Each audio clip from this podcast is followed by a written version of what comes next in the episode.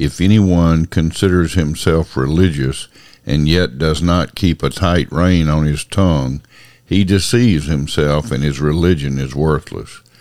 Religion that God our Father accepts as pure and faultless is this to look after orphans and widows in their distress, and to keep oneself from being polluted by the world. I don't even really like the word religion because there's so much done in the name of religion that is not of God. I think of it more as relationship, our relationship with God through the Lord Jesus Christ.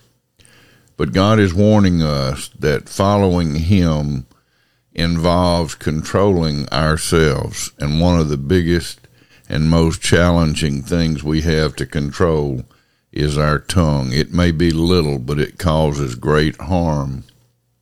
So we need to be careful in what we say. Like we said the other day, be quick to listen, slow to speak, slow to anger, only saying those things that help build others up.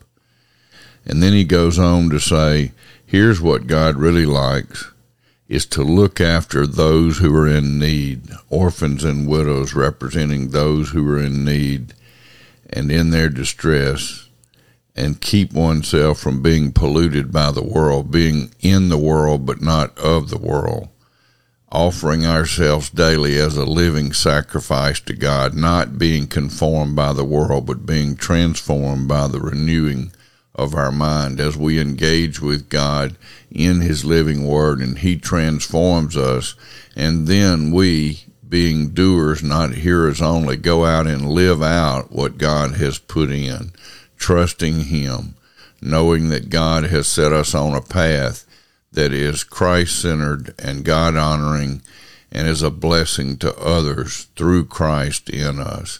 Let's go and be those people. Amen. God bless you. Have a great, great day.